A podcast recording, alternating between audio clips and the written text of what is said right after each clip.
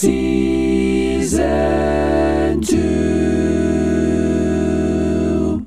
On this episode of Aca-Education, Justin chats with arranger and performer Dan Satter about merging musical theater and a cappella and his process for recording. Dan provides listeners with some tips on what they can do to record both audio and video on a limited budget. Let's get ready. Aca-Education starts now. It's the Aca-Education Podcast. The Anka Education Podcast. All educators who get outside of these boxes. How to arrange. Anka Education Podcast. Anka Education Podcast. With Justin Glodish. Hey, everybody, it's Justin Glodish here with another exciting episode of the Aca-Education Podcast, here with episode 54. And this week, my guest is Dan Satter, who is an arranger, transcriber, singer, does it all vocally, vocal percussionist. I mean, this dude is amazing. Uh, he just recently released a music video for the song For Forever from one of my favorite musicals, Dear Evan Hansen. Um, and he is a teacher at Bethel Music Center in Connecticut, graduate from Western Connecticut University. He's amazing. Dan, welcome to the Aca-Education Podcast. Thank you so much for having me. Absolutely. Now, uh, one of the questions that I feel I should always ask um, people who come onto the show is, what drew you to acapella? Why acapella? So, for me, as a child, my dad was in a barbershop chorus. He still is to this day. He's in a barbershop chorus, a local chapter. Uh, and he's been in it since before I was born. And when I remember going to his concerts, they would blow the pitch pipe, and I probably have a, I got a pitch pipe lying around right here. Um, and they would like start like humming their starting pitches and over time i would be able to kind of guess the next starting note like if they had done like root fifth root i would be able to guess third. Um so that that's what kind of draw me to like harmony and then just realizing that like every single person's voice is so different and every single person's voice has a unique story to tell. That's what really drew me to acapella and that's what drew us to acapella. Like when i was in high school this we were we were obsessed with a sing off um, and it started with the year that Pentatonix won and we were we were so in awe of what all these different groups could do.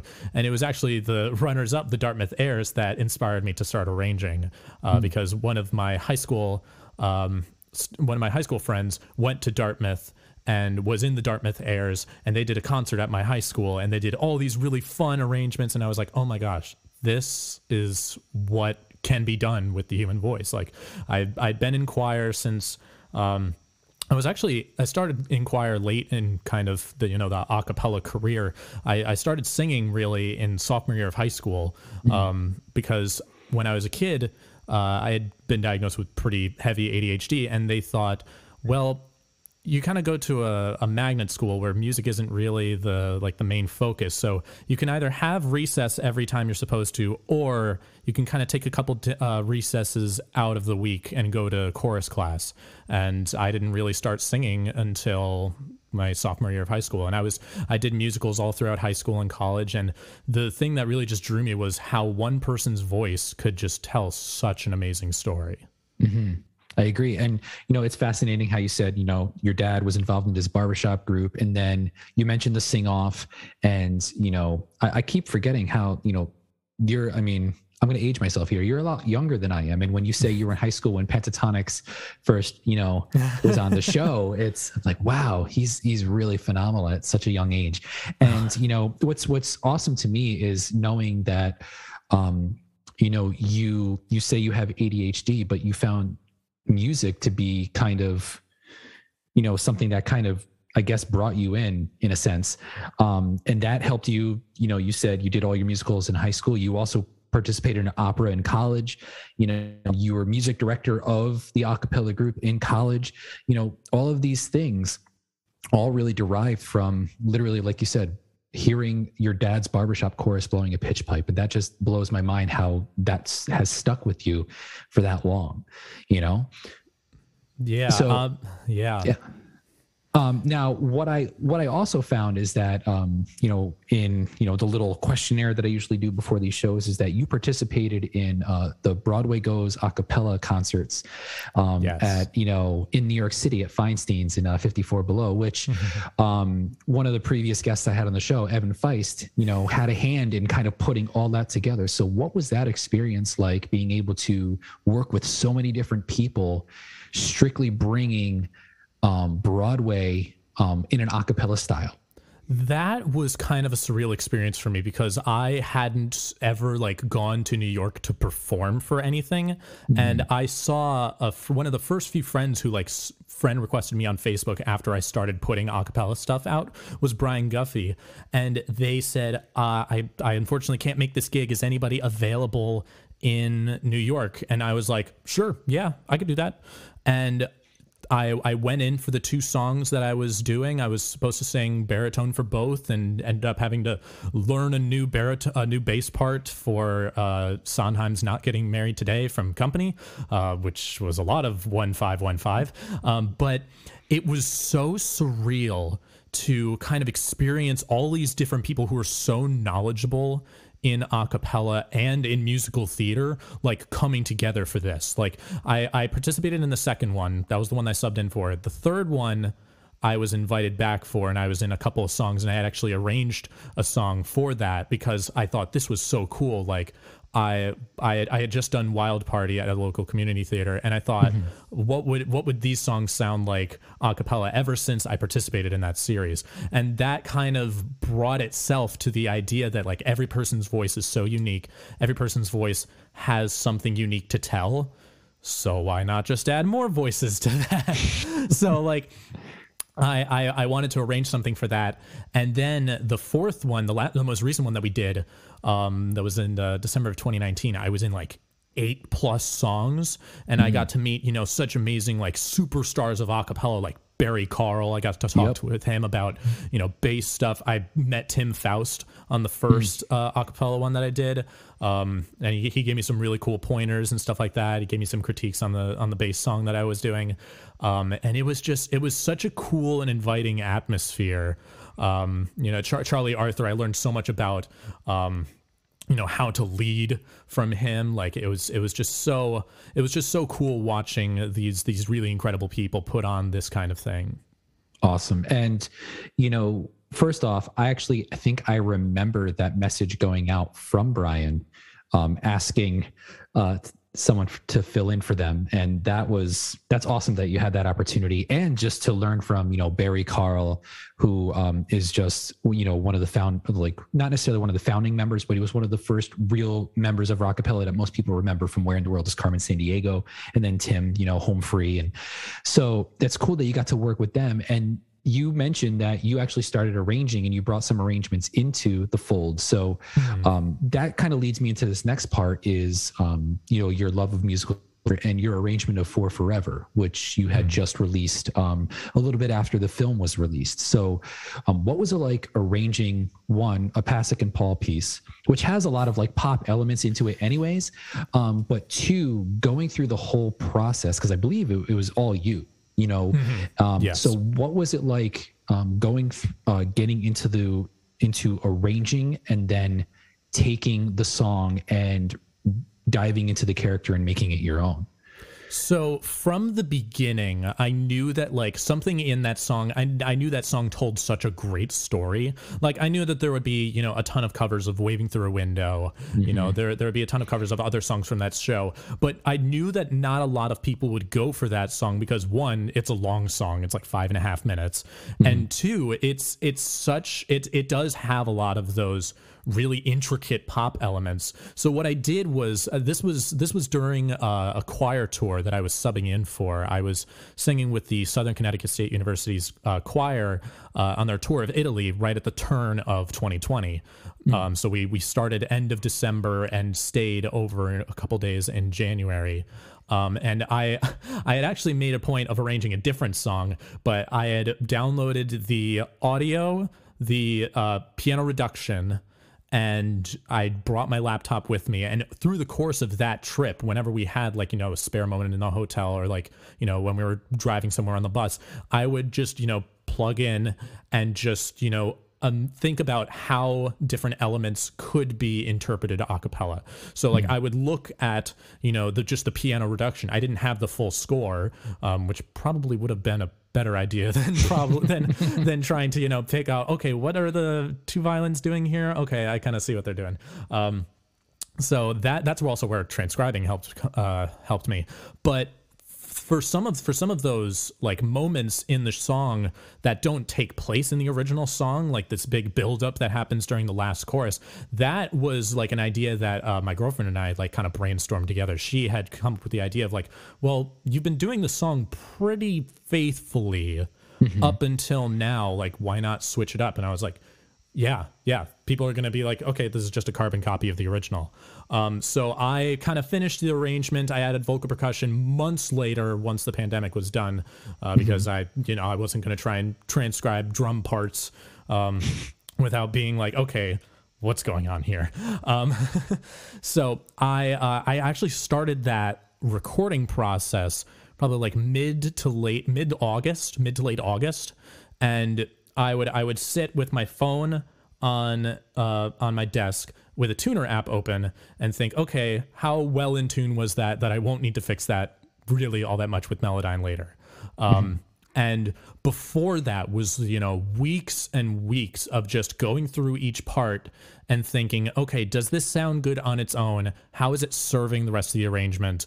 And how am I going to mix it? Because I knew I wanted to mix it myself. There was there was no way that once I arranged it in MuseScore that I wouldn't be able to hear anybody else, you know, mix this. Um, I had my friend Mark uh, do some mixing for the vocal percussion and some little mixing stuff here and there.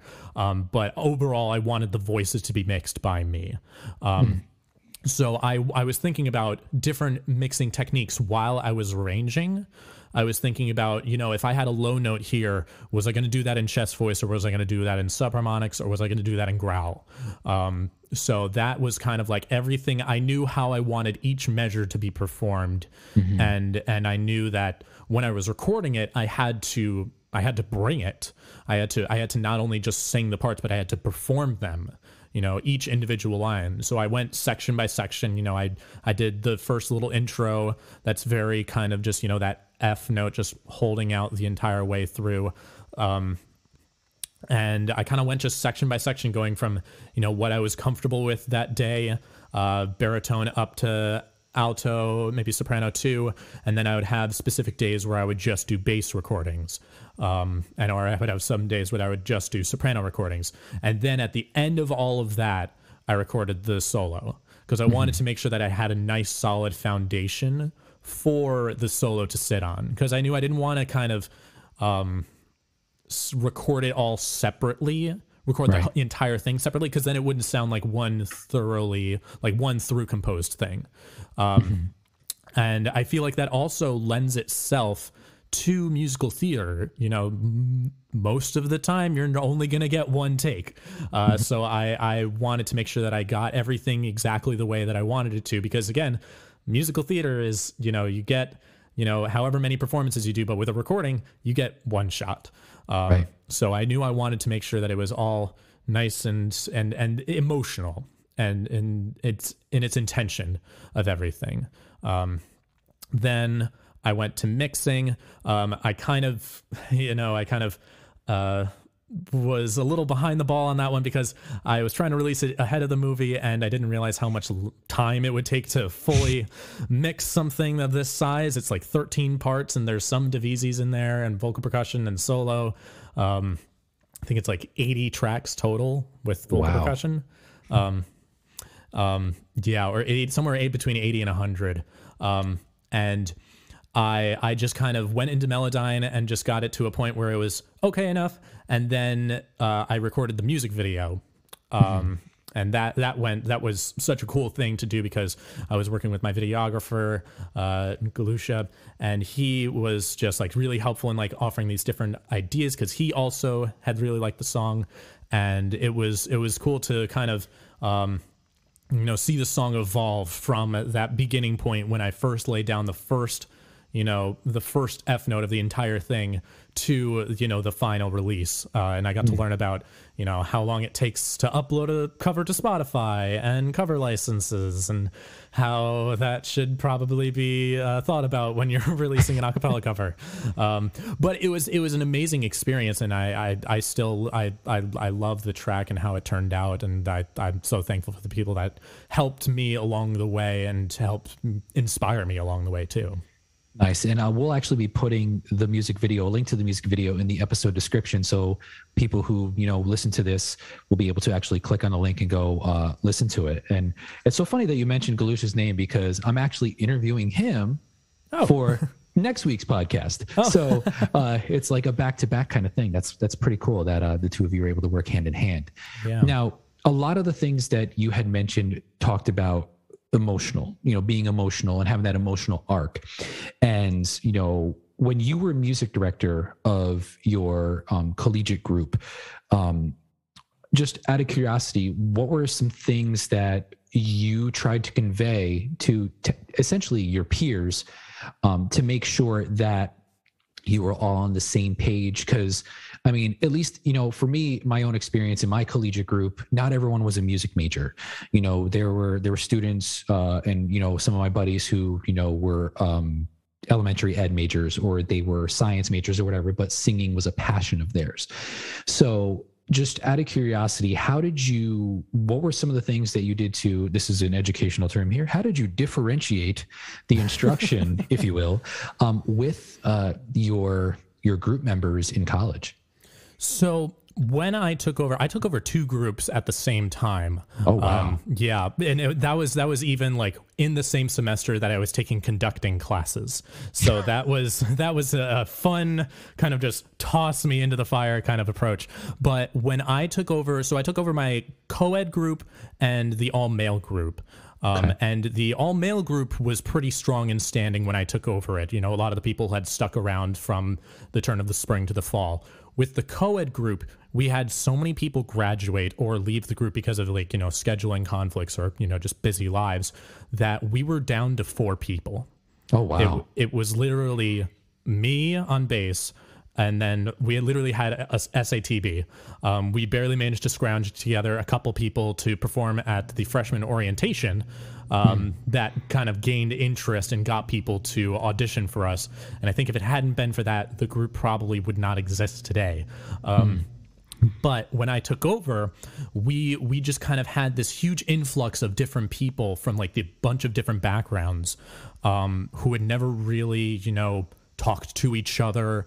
Um, and then over the course of you know the next few years, as my as my term as music director, we got more music majors interested. We got more people who knew how to read music, but a lot of them hadn't either been in an a cappella group before or hadn't really learned to read music. Um, which was which was definitely a challenge because how do you as an arranger arrange something that's both fun to listen to and sing while being easy to learn and easy to retain right? Because not everybody is going to understand solfege. Not everybody's going to understand you know hearing somebody's note and then thinking intervallically what your note would be because of it. Um, a lot of our concerts would have to start with me giving each individual starting pitch. Um, and that's and that's totally fine if you're a music director and that's something that you have to do. If if your group isn't able to hear one singular pitch and find their notes based on it that's totally fine. Um, but what I had to do was I kind of had to like immerse myself in the acapella world. I was listening to, of course, Pentatonix. I was listening to the nor'easters and faux pas. I was listening to, you know, all the what all I was listening to what good collegiate groups did, and uh, what I learned was that a lot of them kind of went a little bit more simplistic routes. If something was, you know, if they were going to imitate a guitar, they would imitate a guitar. They wouldn't try and think of, you know, intricate ways around it. They would go for what elements they wanted to replicate. Um, and most of the time when we started, when I started the music directing the co-ed group, we mostly stuck to uh, strictly four parts. Um, and and vocal percussion and and and maybe a lead on top. That's that's kind of what we that's that was kind of the main foundation of our group. And then we would kind of learn, okay, well, we've got enough sopranos that we can kind of split it to SSA TB. Um, and then we kind of got more tenors in the group. Um, and then we kind of got more baritones and altos in the group.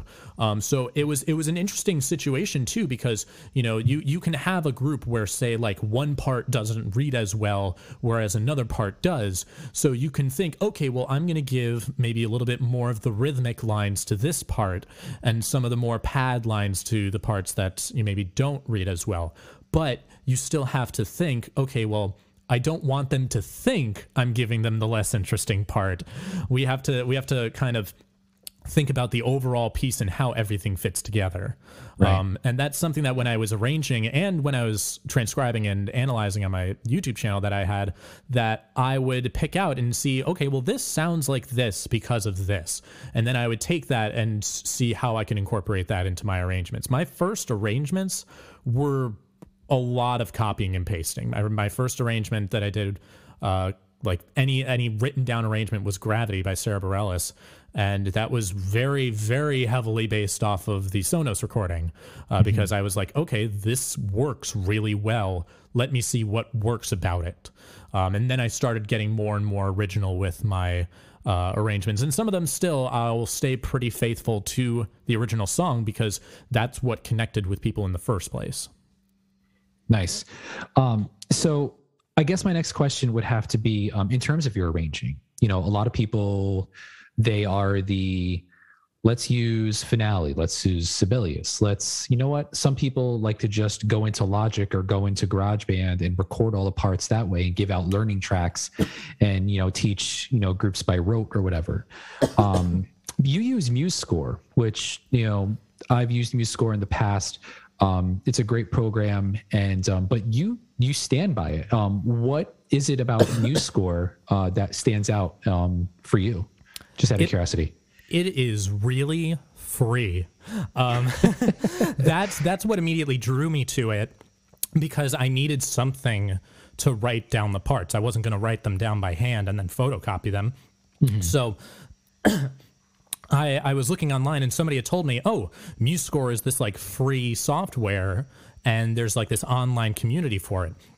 And I was like, okay, well, let me let me try and just play around with it and see what I can come up with. And I found this one sound uh, that they did that they changed when they changed over to MuseScore three. In MuseScore two, the synth bass two, which I liked because it had a percussive attack, no decay. So if you if you gave it a note that you know held on for 15 measures like uh, some of the some of the parts in for forever it would still be playing right? If most people they'll either give it to a choir sound the choir ah or ooh or synth voice or they'll just have a piano play it which can be good. But for me i like to hear how something is overlapping or how something is gonna you know that like the the feeling of that like stretch or the feeling of that like you know duration of note kind of gives me an idea for what else is needed right if you hear uh, like a whole note being played out on a piano right you hit the note and it's gone it's immediately Right. decaying um, so i wouldn't know what something would sound like until i gave it to my singers and i wanted to be prepared as possible when I was handing them a new arrangement. I wanted to know exactly how everything needed to be sung and how to get there. So I, I liked the idea of hearing a sustain in the voice. I like the idea of hearing it percussive because if you gave it to a bass, they would I would know how that would play out. And it was just it's a very powerful resource. It's it's on the level of a lot of functionality in terms of the professional notation software. I know it's not the prettiest notation software, um, but it's I mean, in, at the end of the day, the audience isn't going to be looking at MuseScore; they're going to be hearing the performance. Um, so, yeah, to me, I just kind of learned to get creative with it and create in MuseScore. That I just kind of haven't stepped out from that. Um, over the next few years, I am going to try and teach myself how to use like either Finale or Sibelius, just so that I can, you know, hand stuff to professional professional people without them being like, ah, there's MuseScore. Um, Um, so yeah, it's it's just been a very you know useful program for me, and I've I've kind of learned it and gotten used to it on that. So I figured if it ain't broke, don't fix it. That's awesome. And you know, when it came down to like, I like that you mentioned functionality because you know, with a lot of groups these days, um, especially in say like a middle school setting like myself or in a high school setting you know we're not just talking about collegiate anymore we're talking about these younger groups. Um, music technology actually seems to be a driving force in some school music programs now. So something like MuseScore when you use the word free a lot of districts look at that as a ooh that's a that's a nice word. And that seems to be something that you know they might actually have in line for the students to use.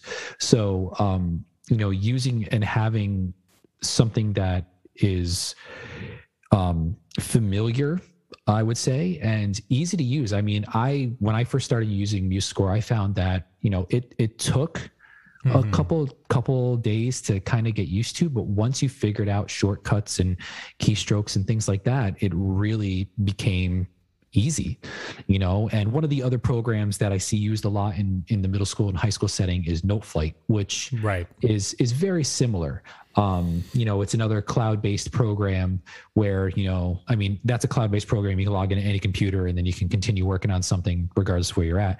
But um i i also found that to me MuseScore actually was easier than Noteflight um, because with Noteflight sometimes when you go into like record instruments um, it got wonky and it was like kind of like weird how to, to navigate. So um i like to i like knowing that you know there's other MuseScore users out there who are like big into acapella and you know one of the things i was i was telling you before i we hit record here was you know MuseScore is one of the spots that i go to to look for acapella um arrangements sometimes simply because it's such a collaborative community you know and um usually you go on the JW Pepper, you got like typical, you know, Brian Sharp's a great arranger. You know, he does some great things for Right. the high school groups out in Ohio. But then, you know, you got, you know, your folks like, you know, Mac Huff and and Roger Emerson, Right, who are, Roger. you know, typical choral arrangers mm-hmm. that are arranging in this a cappella setting. But I'd rather have so like and that this is not a knock on them. This is, I would totally want somebody who has the experience of you know directing their own musical group and and really like understands how intricate these lines should be for each of their voices. So um it's it's nice knowing that i'm not the only person who um enjoys MuseScore so Right. And Um, that that also does kind of lend itself to the idea that we were talking about before with people of differing varying abilities in terms of, you know, reading and being and vocal abilities. You know, not everybody is going to be able to handle a pentatonic style run, let alone with, you know, a choir and 15 people on a part. So it's good to have uh, different abilities and different tool sets that you can kind of pull from in order to get a desired effect. And it's good to see those on such a free and open source community like MuseScore. Now, um, we're we've hit the the beginning of 2022, which usually is a um, you know a marker for the beginning of the second half of the school year. You know, um, in about a week or two, most colleges are going to be going back in into um, school for spring semester. Um, second quarter or second trimester is about to end for you know schools around the country, and this is usually the time where um, we start looking at ICHSA, ICCA competitions happening. Um, we're starting to see um, music in our schools month type concerts in March and preparing for May concerts. But also, some schools and some programs like to start looking at end of year slash large scale projects, like recording an album or recording a music video for a song that they have recorded. So, I guess uh, my question for you is what is your process. I know that you went through your process for four forever but for somebody who's new and very novice in the recording field and they're they don't have the money and fundraising is difficult. What are some you know maybe um, what's some equipment that they could potentially use?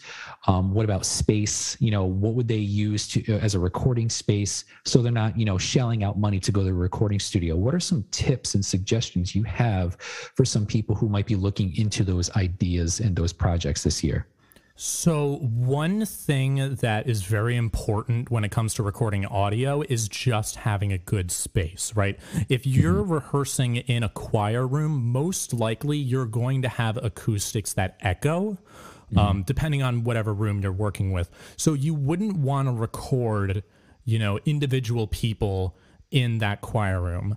Uh, for the spring of 2021, the high school that I work with as a music director for their musicals, we were doing a streamed uh, virtual like musical review. So we were recording a bunch of different songs from different shows, either that they had done in the past or diff- just songs that they knew that their kids could sing well. And we recorded it in a prop in a prop closet. Uh, we just I, I went into the school into the choir room and I looked at a couple of the rooms that were right next door and I saw one that kind of had like you know a little workbench and it had these kind of not acoustic foam but like this kind of padding on the walls. And I turned towards and I clapped and I noticed that there wasn't really that much of an echo. There was no room hum. Um, the clock would buzz every like half hour or something like that but other than that it was a good enough space for me to record in. Now I'm speaking into a relatively cheap microphone. This is an MXL 990 that I got part, with part of the 990 and 991 bundle, which comes in at about $100, which is wow. not a bad price for two condenser microphones. Um, And then that's going into a Focusrite Scarlett 2i2, um, you know, the standard, you know, mic uh, audio interface and then that's going into uh, logic.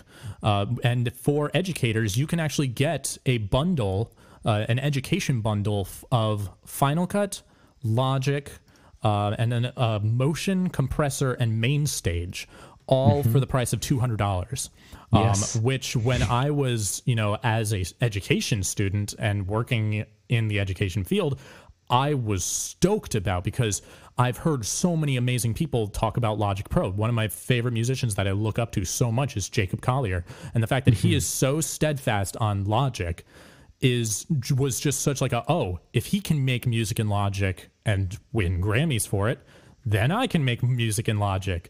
Um, so getting just some way to record audio and you don't even really need that much expensive microphones. You can deal with you know a yeti microphone or a blue microphone or like a, some cheap usb microphone something that just doesn't make your voice sound tinny. Um, and then you know just learning about you know mic placement you know not to be too far back from the mic and you know not to have the kids too close to the mic because different things will want different proximities. Um, and then the other thing that I would say is make yourself a spreadsheet um, with all of the uh, the names of the kids that you have to record, what parts they're doing, um, and that that was something that I had to learn how to rehearse over Zoom during the pandemic. Was we would be on Zoom, and for the three company numbers that we did, everybody was there, and we would kind of go section by section, like little like four bar or eighteen bar phrases. Um, and they would just sing their part all the way through with an accompaniment track, uh, with like a guide vocal that I, or not, or even with just like a guide trumpet playing their part.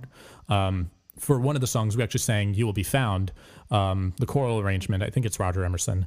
Um, that um, I made I made guide vocals to. I made reference tracks so that they knew how to sing something like that. Um, because I didn't want them to sing it, you know, as stiffly as say, you know, um, Bruce from Matilda, which is very, you know, very strict and very rhythmic.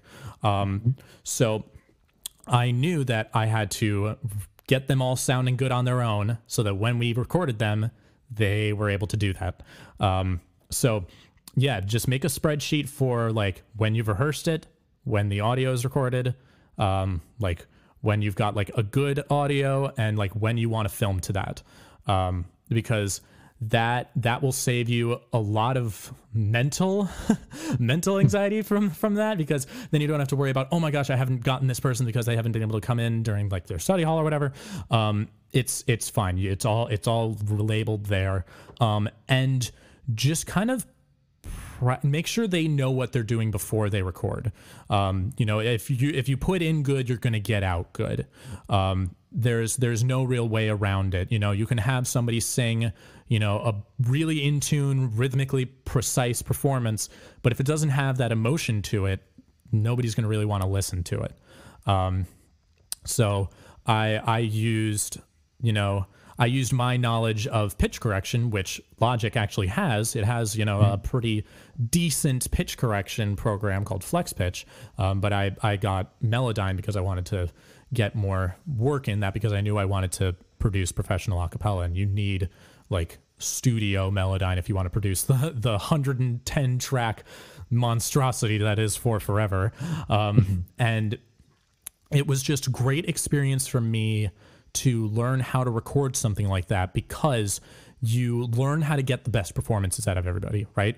When i was recording all of the solo kids they were just it was just me and them you know they were on the other side of a door with their mask off. I was on in the hallway uh, with the cable running underneath the door to my laptop at a desk. And i would tell them you know um, maybe just kind of go a little bit more towards shouty on this part or um, just maybe just like really hit that downbeat a little bit stronger or really just think about the emotion of the song. And it got really great uh, results out of them and i didn't really have to do a whole lot of pitch correction because one they were really good kids um, and two because they had put in the work um, the preparedness on their part helped me immensely Yeah, I think and preparedness is that's really the name of the game. You know, I I have known of, you know, some people who they use the what's the phrase? Uh, we'll fix it in post production, and that's like that's a bad way to look at it. You know, if if you're not given a good product right away, there's only so much that post production can do. You know, Yeah, and that's that's why with the two company numbers that I gave that with the three company numbers that I gave them, two of them were like MIDI tracks that I had built in MuseScore. Uh, and I had given them all parts with just a trumpet playing their part.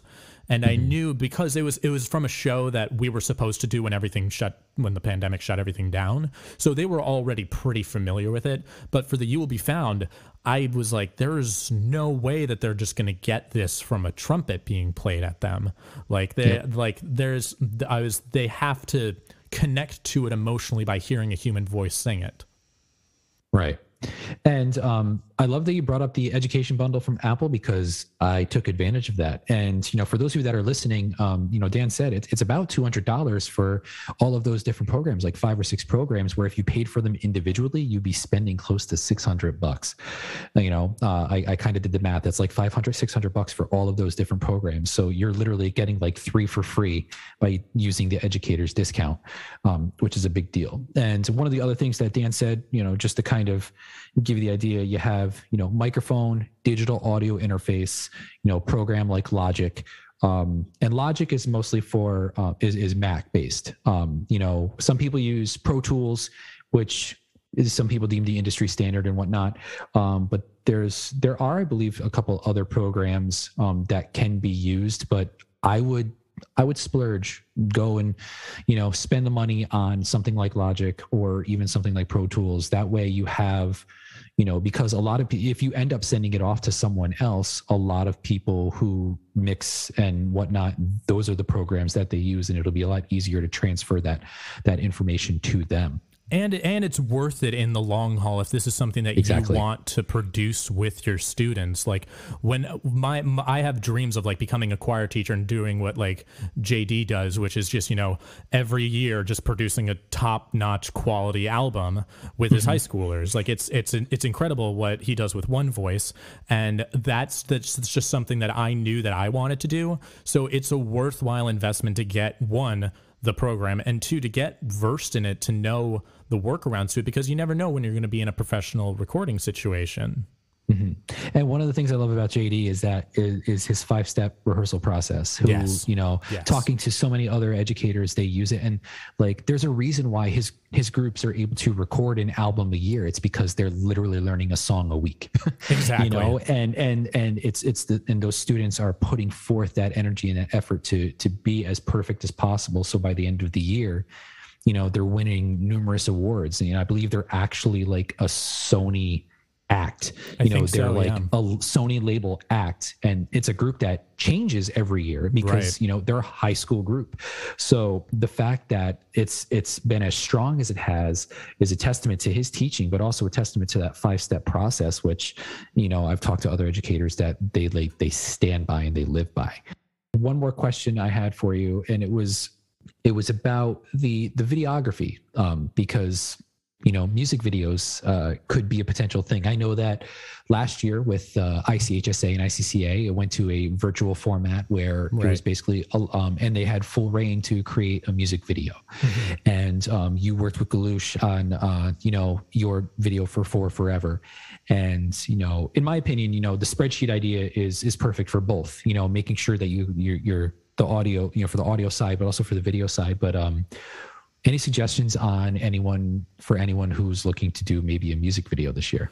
So uh, funny that you bring up music videos. I'm in a virtual group uh, that's like kind of based all around Connecticut called First Inversion, and Okay. we we first met in person to film for the ICCA Opens uh, last year. And that was a really cool experience because it was a song that one I had arranged, and two I knew that I was going to be the one directing it because I had the most recent iPhone, and they were like, "Sure, we'll use that." So I bought a um, a, a Osmo gimbal, an iPhone gimbal, and I was like practicing with that. Um, so you can splurge and go all out and get a um, you know a, a 3D gimbal that'll help you stabilize your video, but something really as simple as you know just a cage for a phone or a tripod can be something that's really effective. Um, I've I've had experience, you know, working on you know movie sets and and uh, TV sets. I've I've been working with. Um, there's a couple of people we're working on like an Amazon series right now, and it's interesting to see what goes in a director's mind. And I kind of used what I had noticed from that and what I had noticed from working on a Hallmark movie in a professional production was okay, you have options all the time. You have so many different options for everything. And so what I did was for my score, I printed out my score and I would highlight uh, different things that I knew I wanted to showcase, and I would color code it too in terms of importance. What was the melody? What was you know kind of a background vocal that kind of follows it, and what's you know like a very supporting note like what's a very supporting part. And i would get different i would think of like different angles and stuff like that. The other thing is you know you want to know where your lo- location is. So you want a location scout. Um, and i had done that with the video that we had shot for first inversion. Uh, we went to um, we went to a park with this really cool waterfall um, and we filmed our song exile there by taylor swift. And then for my cover of for forever i was taking a walk with my girlfriend and her dog uh, over uh, like by this like field and foresty kind of area and i was like oh this would make a cool spot for like uh, running through the forest with a friend but not actually a friend um, Right. so I knew where I wanted to get shots. And even then, on the day of the shoot, John had had this idea of like, well, there's this like open field with like a downed tree overlooking it. Why don't I get some shot, a shot of you singing the whole way through, sitting on that tree trunk, looking out at the field? and that was one of the one of the best shots that we had had was because it was it was just such a cool like sitting down and it was he, he you know he was moving around and all that stuff um but there were there was also a lot of collaboration. It's really important for me, especially because this has been such in my head for the past year and a half that I was like, okay, somebody else needs to look at this and tell me what I'm doing right or what looks good because I don't. Uh, so, uh, as much as I like to be in control of the audio aspect and you know the performing aspect, I can't control what I look like on video. So that's why in the video I might look a little awkward, but it works with the character. Um, It does. So. Um, so what I would do is I would be very open to suggestions. Um, and when we were working with First Inversion, you know, it's that's a six person group. We would be like, you know, bouncing ideas off of each other. And like I knew I had certain ideas for certain shots that I knew I wanted to make in the final cut. But a lot of the other stuff, I kind of let people kind of bounce ideas off of me, even though I was acting as the quote unquote director.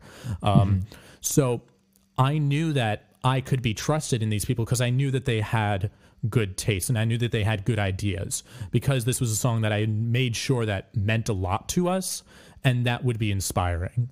Um, I think that's kind of what helped the song or the video become so successful that it was was because it inspired all of us. Like Right. the the arrangement itself came out really easily because it drew like things that I could include and then the video aspect I thought about it as just a different form of storytelling, right? When we arrange, we think of storytelling through the music, and then when we film it, we think about storytelling through the medium of film or a visual aspect. Right. That's awesome. And, you know, these are all great tips. And, you know, for everyone listening out there who is intending on doing one of these large scale projects, um, especially, you know, with everything that's kind of going on still, uh, you know, within your school districts, everyone's got different situations going on. But for those of you that are attempting these large scale projects, take Dan's words, you know, to heart and, you know, jot everything down, spreadsheet it, you know, get it ready to go. And and that's and that's also what I was doing was before the shoot, the, before the first inversion shoot, I was looking up, you know, how to be a cinematographer. Like, what are these different, like, what are angles, and how do they convey what you want them to? Right. I learned like how like how different lighting affects different things, and if you're outside, you're working with the sun, so you have to think how is the light working is the light shining on your face or is the light coming in behind you and it's you know completely blocking out your face so you know youtube is just an amazing resource for learning how to become your own cinematographer Right.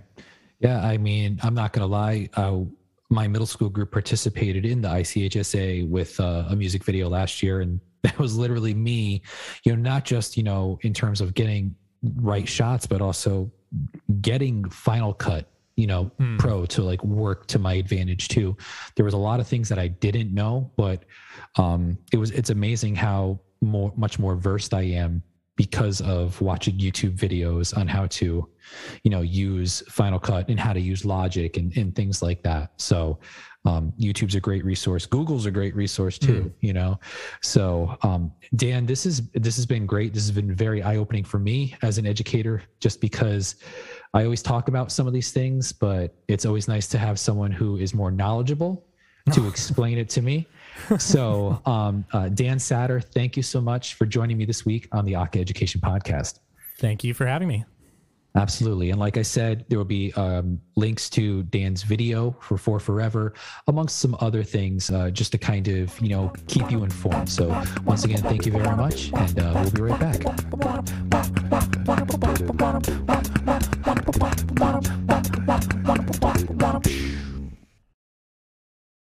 Hey everyone, this is Justin from the Aca-Education Podcast here to tell you about Anchor. Anchor is what I use to create these podcasts, and let me tell you, it's free.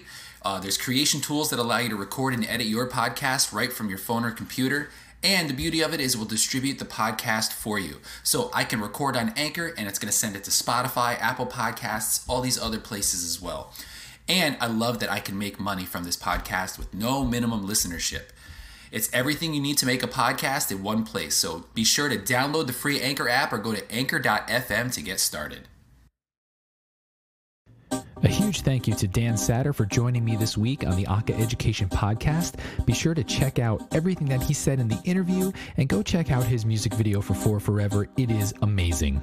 Be sure to check out the links in the episode description for resources from this week's episode. Follow the podcast on all social media accounts at AcaEd Podcast on Facebook, Instagram, Twitter, and now on TikTok. And follow me, Justin Glodish, at Official JGlow on TikTok and Twitter.